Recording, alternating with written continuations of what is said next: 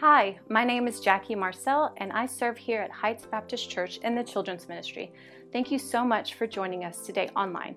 If you would like to connect with us, you can go to our Facebook page, you can go to our Instagram, or you can go to our website at heightschurch.org/connect. Thank you for joining us.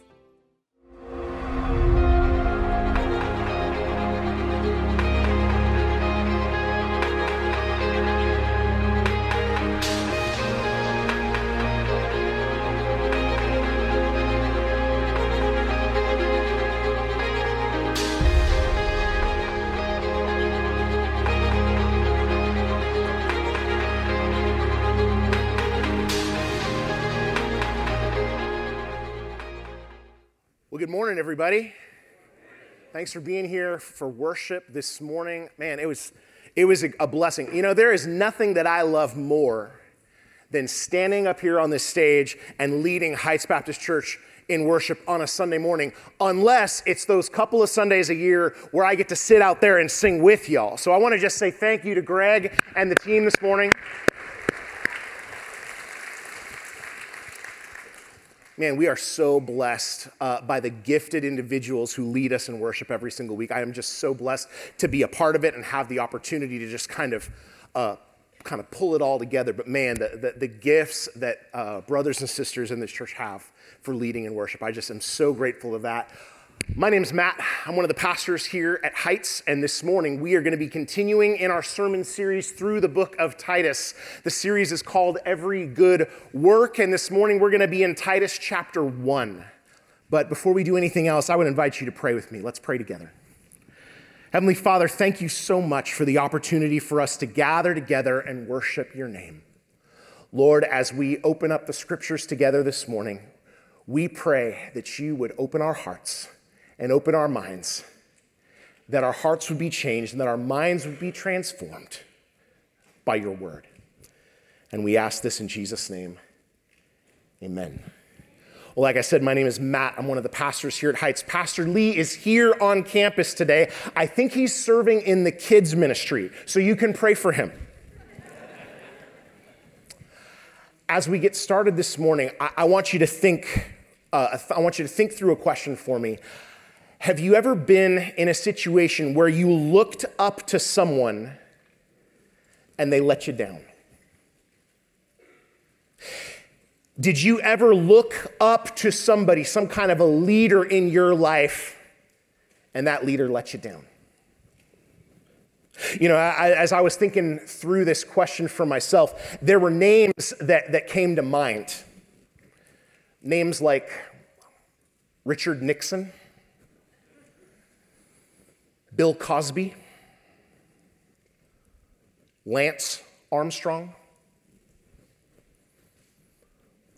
O.J. Simpson, and uh, if you guys are Astros fans, trash cans.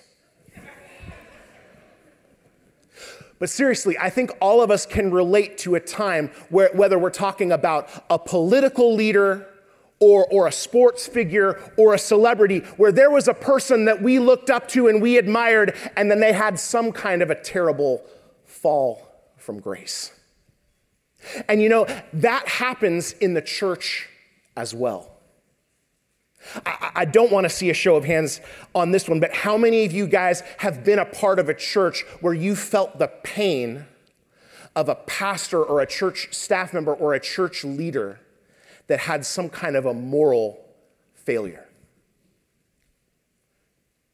You know, there's a scripture in Proverbs that says, Pride goeth before destruction, and a haughty spirit before a fall. And when church leaders fall, the results can be devastating. You know, there was a particular person that I really looked up to. Uh, uh this is 10, almost 15 years ago. Uh, I discovered this preacher on YouTube. And this guy rocked my world. At the time, he was the pastor of one of the largest and fastest growing churches in the United States. At their peak, they were seeing 15,000 people on a Sunday spread out over 12 multi site campuses in four different states. And this guy, he preached for an hour. And I was there for it because he was funny and he was engaging and he was challenging. And, and, and, I watched his sermons. I watched literally hundreds of hours of his sermons. I watched his sermons the way I watch podcasts now. I watched him at the gym, I watched him when I was in my car. I read his books. I used his curriculum for my church small groups. I even used some of his materials to craft sermon series in a church that I was leading worship at. And then one year, all these accusations and controversies and, and uh, issues started coming up. And we started, there was, you know, and some of it was just, you know, the usual stuff that people say on social media, but then s- staff members and former staff members started coming forward and talking about the fact that behind closed doors, this guy was, was really awful and really ugly and really abusive.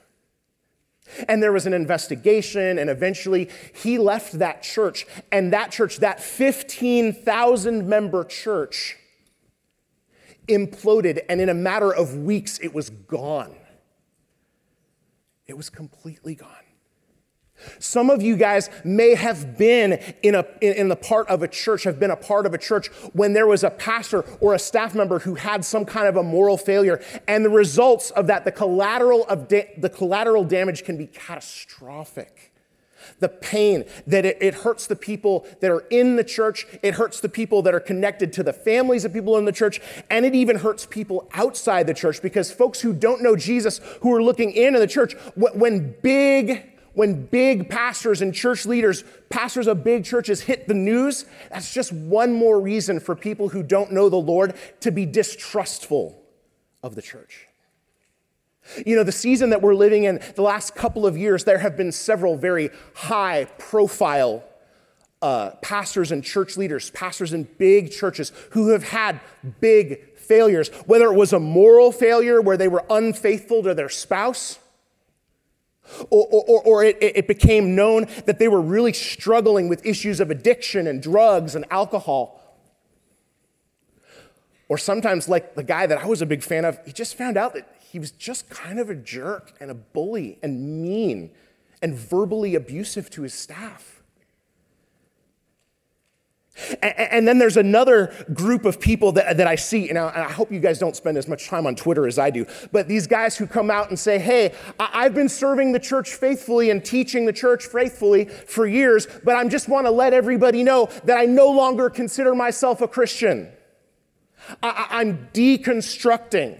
And so, what I want you to do is buy my book and follow me on, on Instagram. And for 1995, I want you to deconstruct along with me.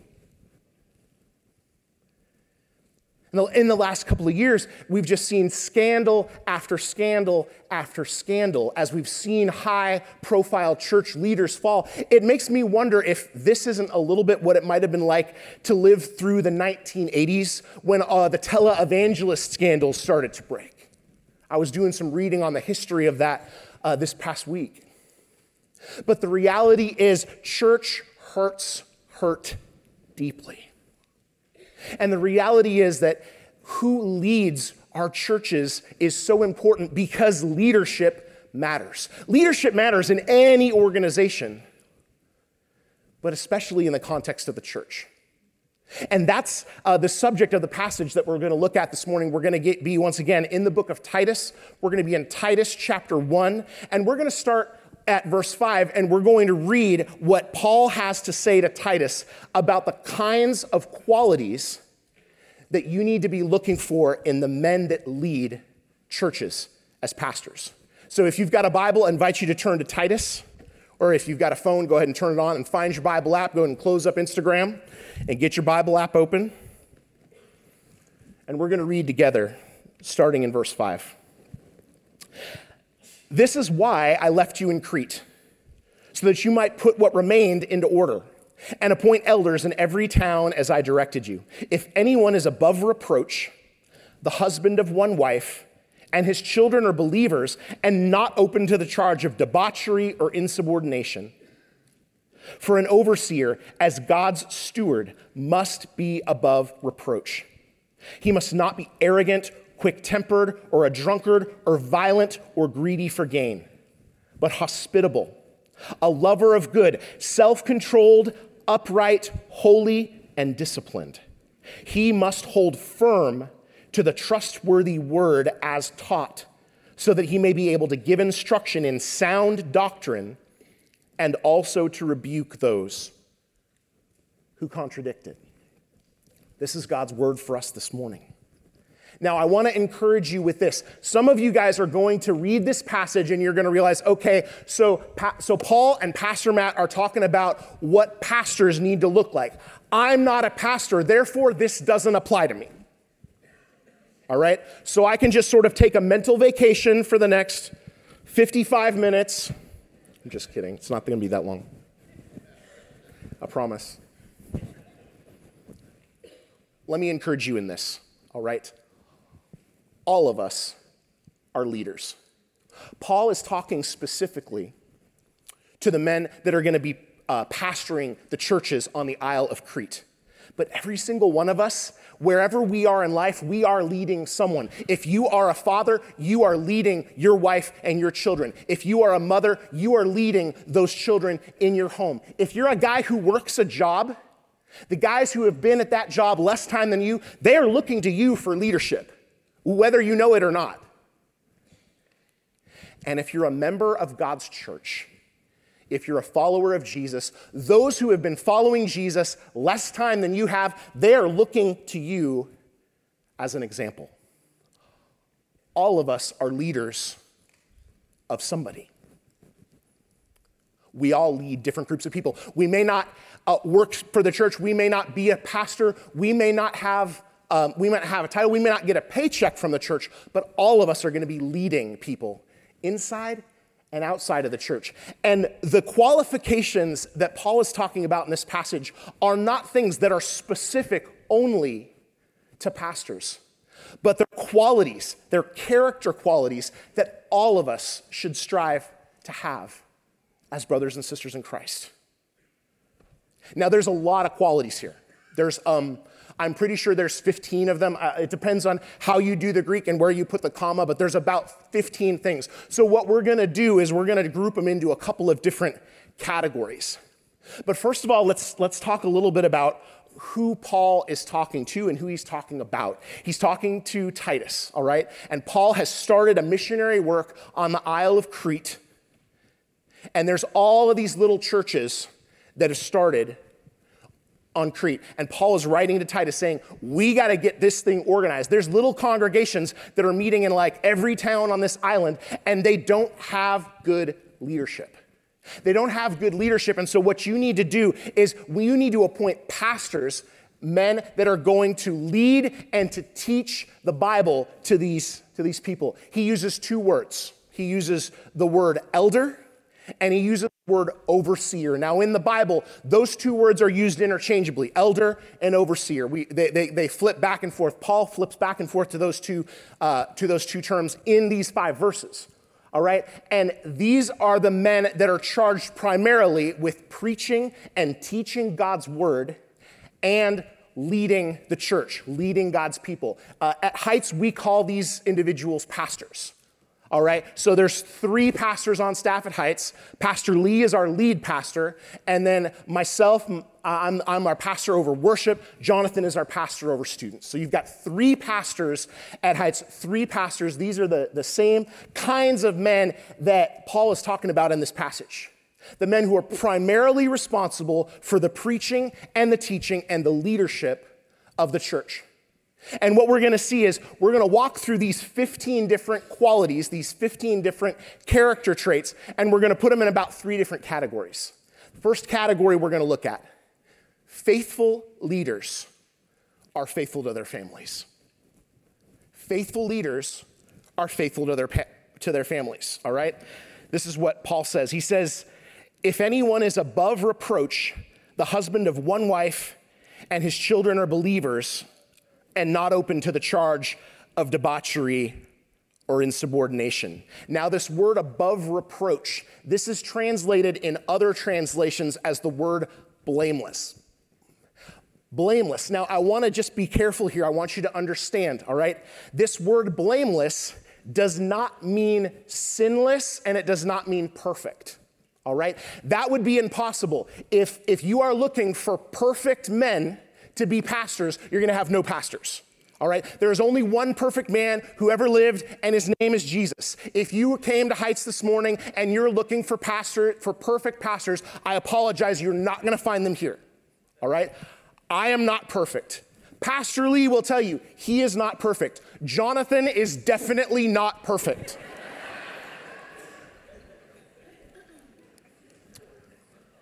when Paul uses this word above reproach or blameless, what he's talking about is does this person live a life that is marked by the transformation of the gospel of the grace of Jesus Christ? Is this a person who has been transformed by the gospel and is continuing to be transformed? By the process that we call sanctification. That's a big churchy word. We talked about big churchy words in my life group this morning. Sanctification is a big churchy word that means we're becoming more and more like Jesus all the time, but we're not there yet. When Paul talks about being blameless or above reproach, he's saying, Is there not some glaringly obvious thing that this guy needs to work on? Is there not something that somebody in the community or in the church can come out and say, Hey, uh, I got a problem with this guy because of XYZ, because of this sin, because of this pattern of behavior, because of this relationship. That's what it means to be above reproach. It means people are not people are not going to inside or out the, or outside of the church are not able to bring an accusation against you because you are living your life patterned after what it means to follow Jesus. So, what does that look like? As you're faithful to your families, it says the husband of one wife. The, the Greek literally says a one woman man. So, the first question I want to ask us this morning is Are we faithful to our spouse? This is a place where we have seen so many large church, high profile Christian leaders fall. You know, I, I, don't know what it is. I felt like in this last year, every time I would scroll through Twitter, I would see a new news article about some big church pastor who ended up in somebody's hotel room that was not their spouse. And I'm like, are you guys getting lost in the elevator? What's going on here?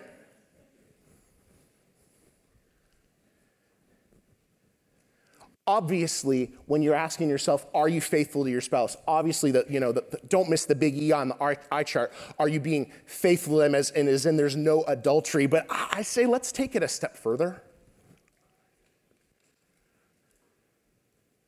Are you pursuing your spouse? Are you staying away from those dangerous or questionable or tricky relationships? Are you spending time texting somebody that you're not married to? Do you have inappropriate friendships with somebody that you're not married to? Are you sliding into DMs? Are you on dating apps? Are you swiping left or so? I don't know which one it is. I've been married for 20 years. But, you know, are you swiping, swiping left or swiping right? All of this is stuff that you do not need to be messing with if you are married. You know, there's a verse in Proverbs that says, says a man that strays far from his home is like a bird that strays from his nest. It's dangerous out there. Let your home and your spouse be your focus. And I would take it even one step further. Being faithful to your spouse means are you putting in the time to cultivate that relationship? Are you doing what is needed to have a healthy marriage? Not just staying away from the bad stuff. There's kids in here, but you guys know what I'm talking about. Not just staying away from the bad stuff, but pursuing what is good, pursuing your spouse in a healthy and loving way, putting in that time, putting in that work. Are you faithful to your spouse? And then the next question I got to ask, because it's the next thing that Paul talks about, is Are you faithful to your children? This is what he says. He says, And his children are believers, not open to the charge of debauchery or insubordination. And this is the one that really stresses me out, all right? Because you guys have met my kids. Oh my God. And, and so, I, you know, what does the Greek mean when it says insubordination? Because, like, is writing your name on the church wall, is that insubordination? You know, because I got kids and, and we come in here for sound check and I say, sit in those green chairs right there. Do they sit in the green chairs? No, they're all over the place. They're messing with the water, they're outside, they're hanging from the rafters, they're up there backstage, they're all over the place. And I'm like, and I'm trying to say, I'm like, Hannah, if you're gonna write your name on the wall at the church, don't write your own name, write Jake Marcel was here. I mean, at least she's honest, right?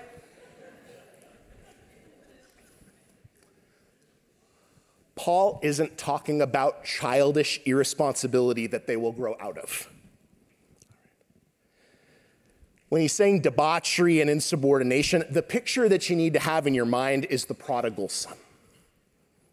That's the kind of behavior that we're talking about. Now, this gets even trickier, right? Because the thing that's interesting about this passage is it says children, children who are believers. But you know what? As parents, we can't just snap our fingers and make our children into believers. I wish that were true, amen? But it doesn't work that way. It doesn't work that way because we know that ultimately God is the one who saves.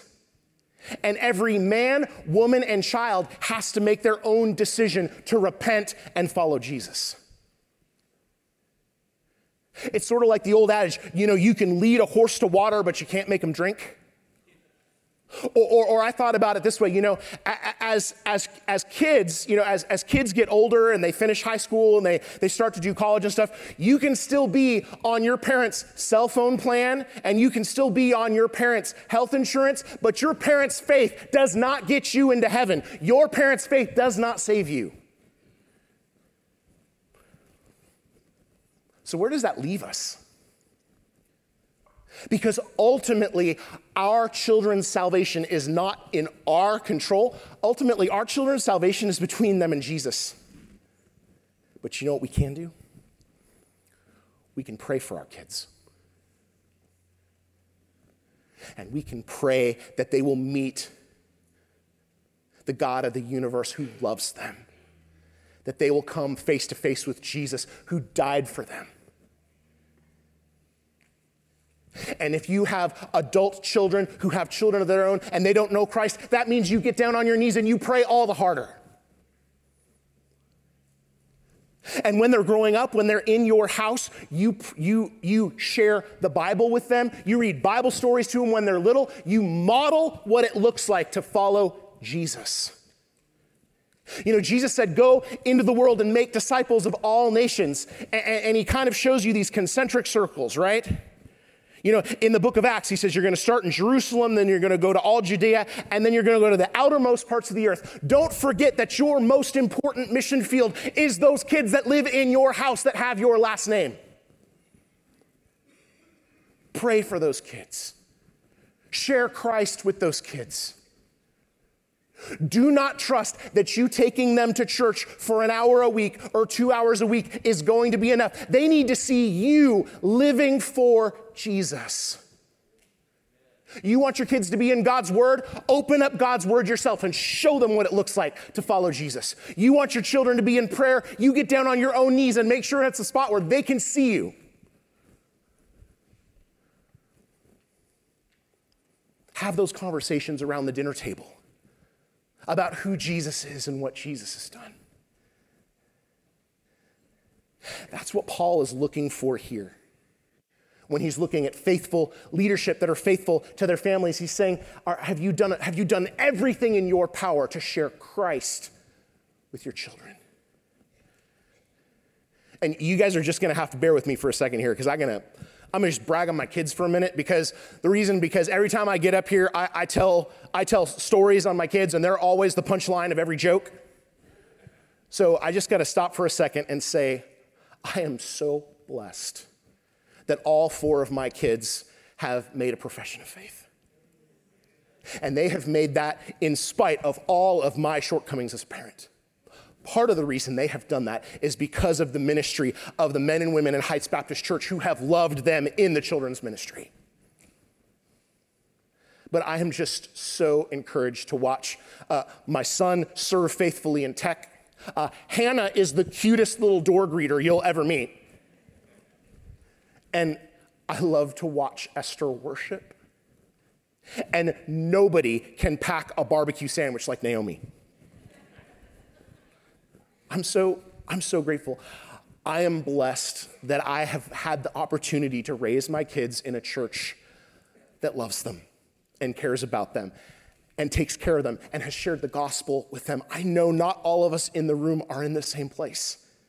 Some of you guys are devastated because you have children that are not walking with the Lord. And some of those, some of them are adults and some of them have children of their own. Continue to pray for your children. Continue to share Christ with your children whenever and however you can. Because faithful leaders are faithful to their family. Not only are faithful leaders faithful to their family, they're also faithful to their community. And this is the place where it's gonna get it's gonna get wordy. We're gonna bog down. There's gonna be a lot of definitions, okay? So just hang in there. There's a lot of words we gotta unpack here. Right? Because what Paul is gonna do is he's gonna give us a list of six things that we don't wanna be and six things that we do wanna be. And this is what he says. He says, for an overseer, again, uh, that's, that's a, a person that we would call a pastor. It's the same, it's the same idea as the elder in the, in the previous verse. For an overseer, as God's steward, must be above reproach. We've already talked about that word. We, they, he, Paul used that in, in, in verse 6. He must not be arrogant or quick tempered or a drunkard or violent or greedy for gain. And the picture that Paul's, Paul uses is that of a steward. A steward in the ancient world is the servant who is in charge of managing his master's house. He's saying, when you are choosing the guys that are going to be pastors of these churches, look to the guys who have managed their own households well, because those are the guys, your own household is the proving ground for being able to manage God's church well. But, brothers and sisters, all of us are going to have groups of people that are looking to us that we need to manage well. Even if it doesn't say pastor on our name tag. So he says above reproach. Once again, sometimes that's, that's uh, translated blameless. And he says not arrogant. An arrogant person is person always right. So the question you need, you need to ask yourself is are, do you always have to be right? Or are you flexible enough in your opinions that you're willing to listen to the ideas and feelings and thoughts and contributions of others? Does it always have to be your way or the highway? Or is it what we really want is God's way? He must not be arrogant or quick tempered. Do you have a short fuse? I don't know if you guys know this. Some of you have been here long enough that you, you probably know this, that sometimes church people can be really ugly. And the reason for that is because church people are people just like everywhere else in the world. And sometimes they are people that are dealing with a lot of pain. And sometimes that pain lashes out. I have gotten emails and letters throughout the course of my ministry that really ruined my week and really made me wonder if, if I was doing anything right at all. And are you ready in that moment to respond graciously? Have you got a long enough fuse that you can respond graciously? not arrogant, not quick tempered, or a drunkard? Do you have a problem with alcohol?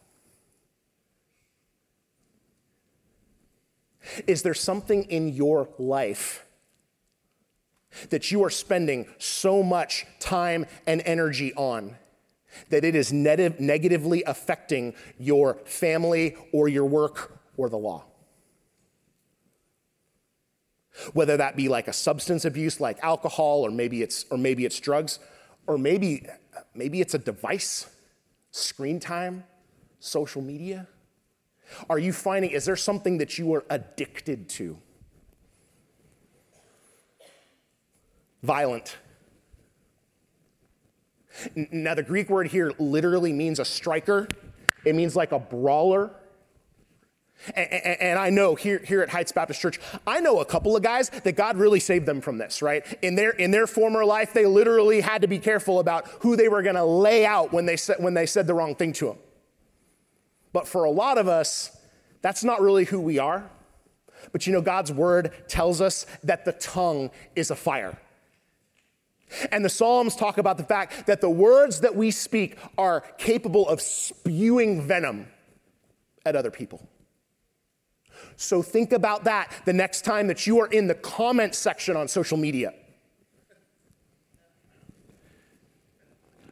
Are you violent? Are you a bully? Are you somebody who's always looking for a fight? Somebody who's always looking for conflict?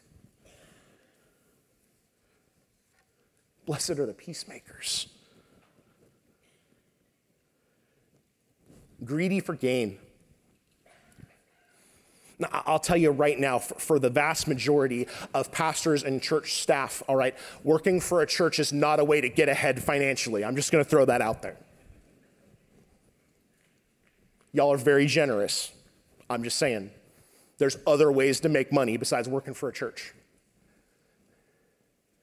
But man, wasn't there, wasn't there a thing a couple weeks ago where one of those big churches in Houston, they found like $600,000 in a bathroom? Did y'all see that? That was crazy. I don't know what was going on with that, but. But the question here is what is your motivation? Are you a person who loves money and uses people? Or are you a person who uses money to love people? Because that's what we want to be as brothers and sisters in Christ. So there's the naughty list, all right? Are you guys ready for the nice list? All right, we got through all the bad stuff. Now we're going to get to the good stuff. Verse 8. This is what he says. He says, But hospitable, a lover of good, self controlled, upright, holy, and disciplined. Man, I just, I'm, I'm starting to feel this weight right now. You know, I'm feeling like there's a lot of weight on my shoulders right now. Hospitable. This does not necessarily mean that you throw the Instagram perfect Pinterest party. All right, y'all know what I'm talking about with the paper straws and everything matches and there's tags. A hospitable person is someone who is willing to use their resources for the benefit of others. This is the opposite of somebody who's greedy for, for, for, for gain. All right? This is someone who is willing to use their home and their resources to further the mission of the gospel. So, yeah, so that means maybe sometimes you have people from church over. Sometimes you invite non believers over to build relationships with them. Sometimes you use your resources, your resources to help someone out that is in need. That's what it means to be hospitable. A lover of good. Well, I mean, that sounds really self explanatory, a, a, lover of good. Uh, the lover of good is as opposed to a lover of self, which is an expression that you see uh, in 1 Timothy and Titus. The idea is that do you love yourself more or do you love other people more? This is the opposite of what it means to be arrogant. Are you primarily concerned about your own interests or also the interests of others? That's what it means to be a lover of good. Self controlled. This is somebody who's got their stuff together. Right? This term in the Greek, the idea is that you live a life that is in balance, right? So maybe that means that your, uh, your calendar and your, and your monthly budget okay? They're, they're at an, equilibrium. They're where they need to be. Your, um, your balancing of work and family and ministry, your priorities are in the right place. That's, those are the kind of ideas uh, that are invoked by this word that's translated self controlled.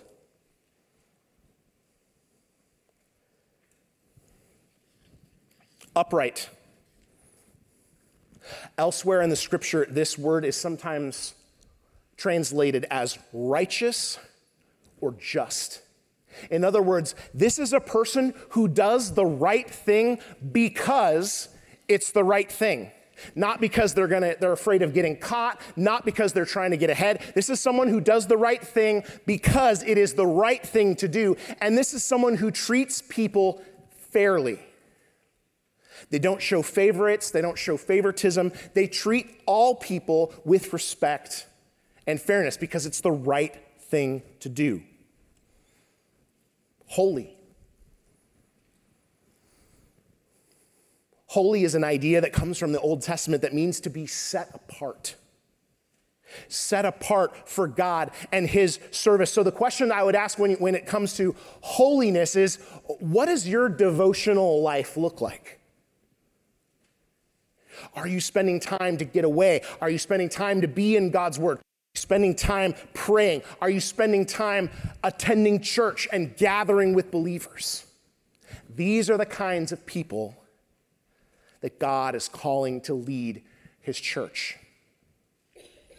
You might, you might be asking, wait a minute, are you trying to tell me that there's guys that want to be pastors that don't go to church? You'd be surprised. That's all I'm going to say is you'd be surprised.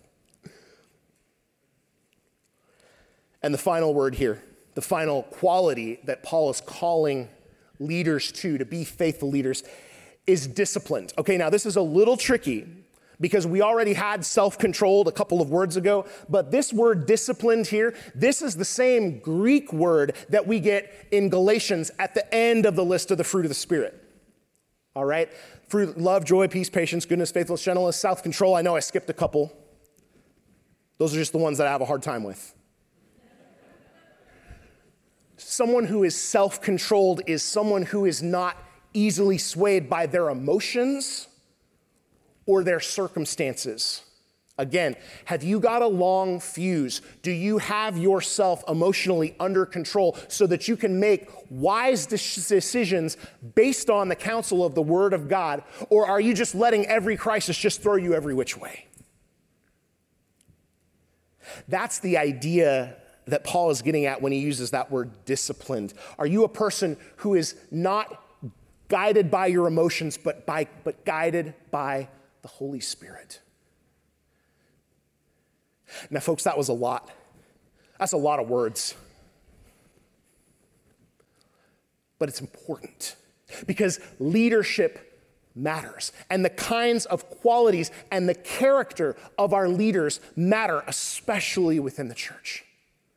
Because faithful leaders are faithful to their communities. And there's one final way that Paul talks about leaders being faithful, and that's faithful leaders are faithful to God's word. Listen to what he says. This is verse 9. He says, He must hold firm to the trustworthy word as taught, so that he may be able to give instruction in sound doctrine and also rebuke those who contradict it. This word sound doctrine, this is a phrase that you're going to see come up again in Titus. It happens frequently in 1 Timothy and Titus, what we call the pastoral epistles. Paul is writing to pastors in churches. Sound doctrine means healthy doctrine. And, and, and so it's, it's, it's, it's, a, it's a doctrine that's cohesive, a doctrine that holds together, a doctrine that works. The very best definition of sound doctrine that I was able to find uh, comes from a pastor uh, by the name of Bobby Jamieson. This is what he says. I'm going to put the um, definition up on the screen. He says sound doctrine is a summary of the Bible's teaching that is both faithful to the Bible and useful for life. It's a summary of the Bible's teaching that is both faithful to the Bible and useful for life. And think about this for a minute, all right? In order to be a faithful leader, you do not need to know the answer to every single tricky theological question. You don't. These, these guys that, that Titus is getting ready to install as pastors in these churches, they've not been to Bible college and they've not been to seminary all right? Because seminary hadn't been invented yet. No, what is important for us as brothers and sisters in Christ, because we are all leading somebody, is our ability to effectively summarize the gospel. Who is Jesus? What has Jesus done? And are we able to summarize that gospel in a way that is faithful to the Word of God?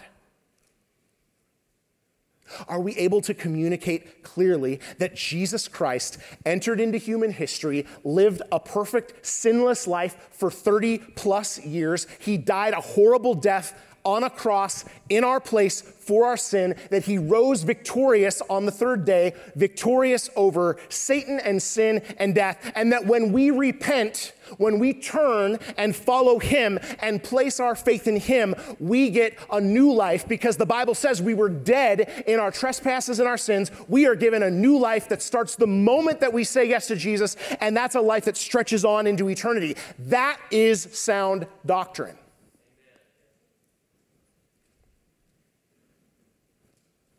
There are a lot of little questions and tricky controversies just in the five verses that we looked at this morning that we didn't talk about because I don't have great answers for them. And I've been to seminary.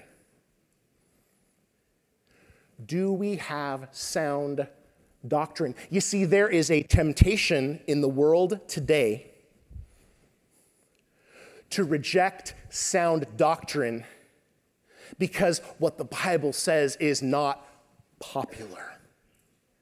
And so there is a temptation in leaders, especially big church leaders with big social media followings, to say, ah, the Bible doesn't really say that, to soft pedal, to twist, to sidestep, to shrug and say, oh, I don't really know. You know, one of the things that has been really hard for me, being the, being the age that I am and the generation I grew up in, is there have been not only high profile pastors and authors and church leaders that have, that have chosen to walk away from the gospel, but an awful lot of Christian musicians in these last couple of years said, Hey, I used to play in this band and tell people all about Jesus, but you know what? I'm not really into it anymore. Follow me on Twitter, buy my new book, and let's all reject God's word together.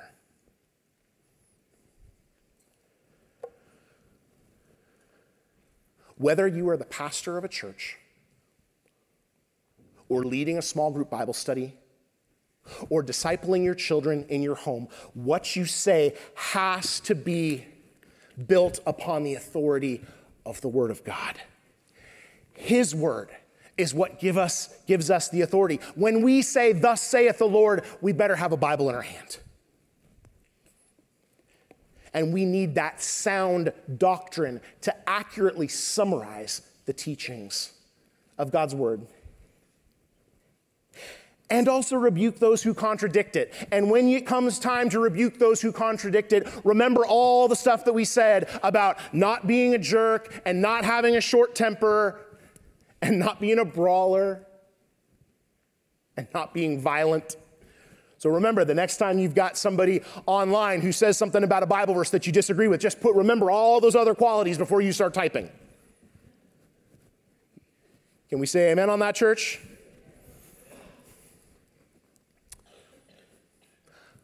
Faithful leaders are faithful to their family, they're faithful to their community, and they're faithful to God's word. And we have just, in just a few minutes, a little less than the 55 minutes I said it was going to be, we have gone through an awful lot of qualities that Paul says we need to have in leaders. And again, we talked about the fact that we're all leaders. Now, I don't know about y'all, but man, after spending a week studying this passage in depth, I felt like, man, I, I was, I was discouraged and I was overwhelmed. I was like, I'm pretty sure I need to fire myself. I'm not sure that I live up to all 15 of these things all the time. There are some of these things that I do better than others.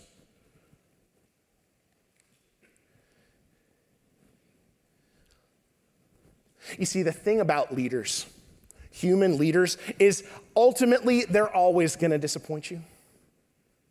If we make the mistake of looking to human leadership rather than ultimately looking to Jesus, we're always going to be disappointed. But you know, I think maybe we may not be any more disappointed when, than when we look at ourselves and say, man, 15, that's, that's a lot. I don't know if I can do that all the time.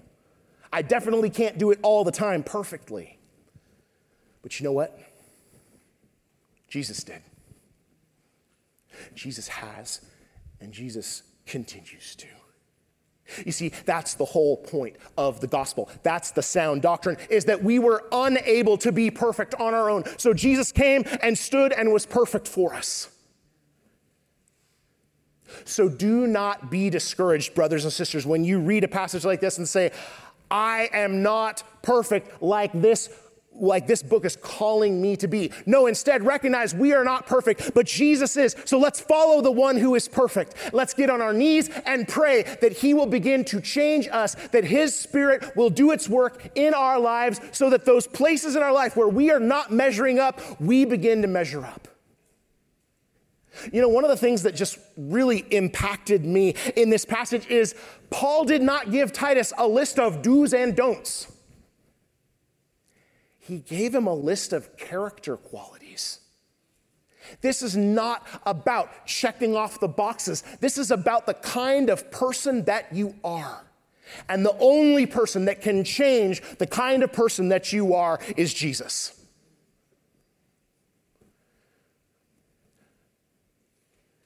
Who is the greatest leader that you will ever look to, and who will never let you down. Hi, I want to thank you for watching today's message, and I want to just leave you with one final question. If you were to die today and to stand before the Lord in judgment, and God just asked you, Why should I let you into my heaven? What would you say? You know, common answers a lot of times people will say, Well, I've been good.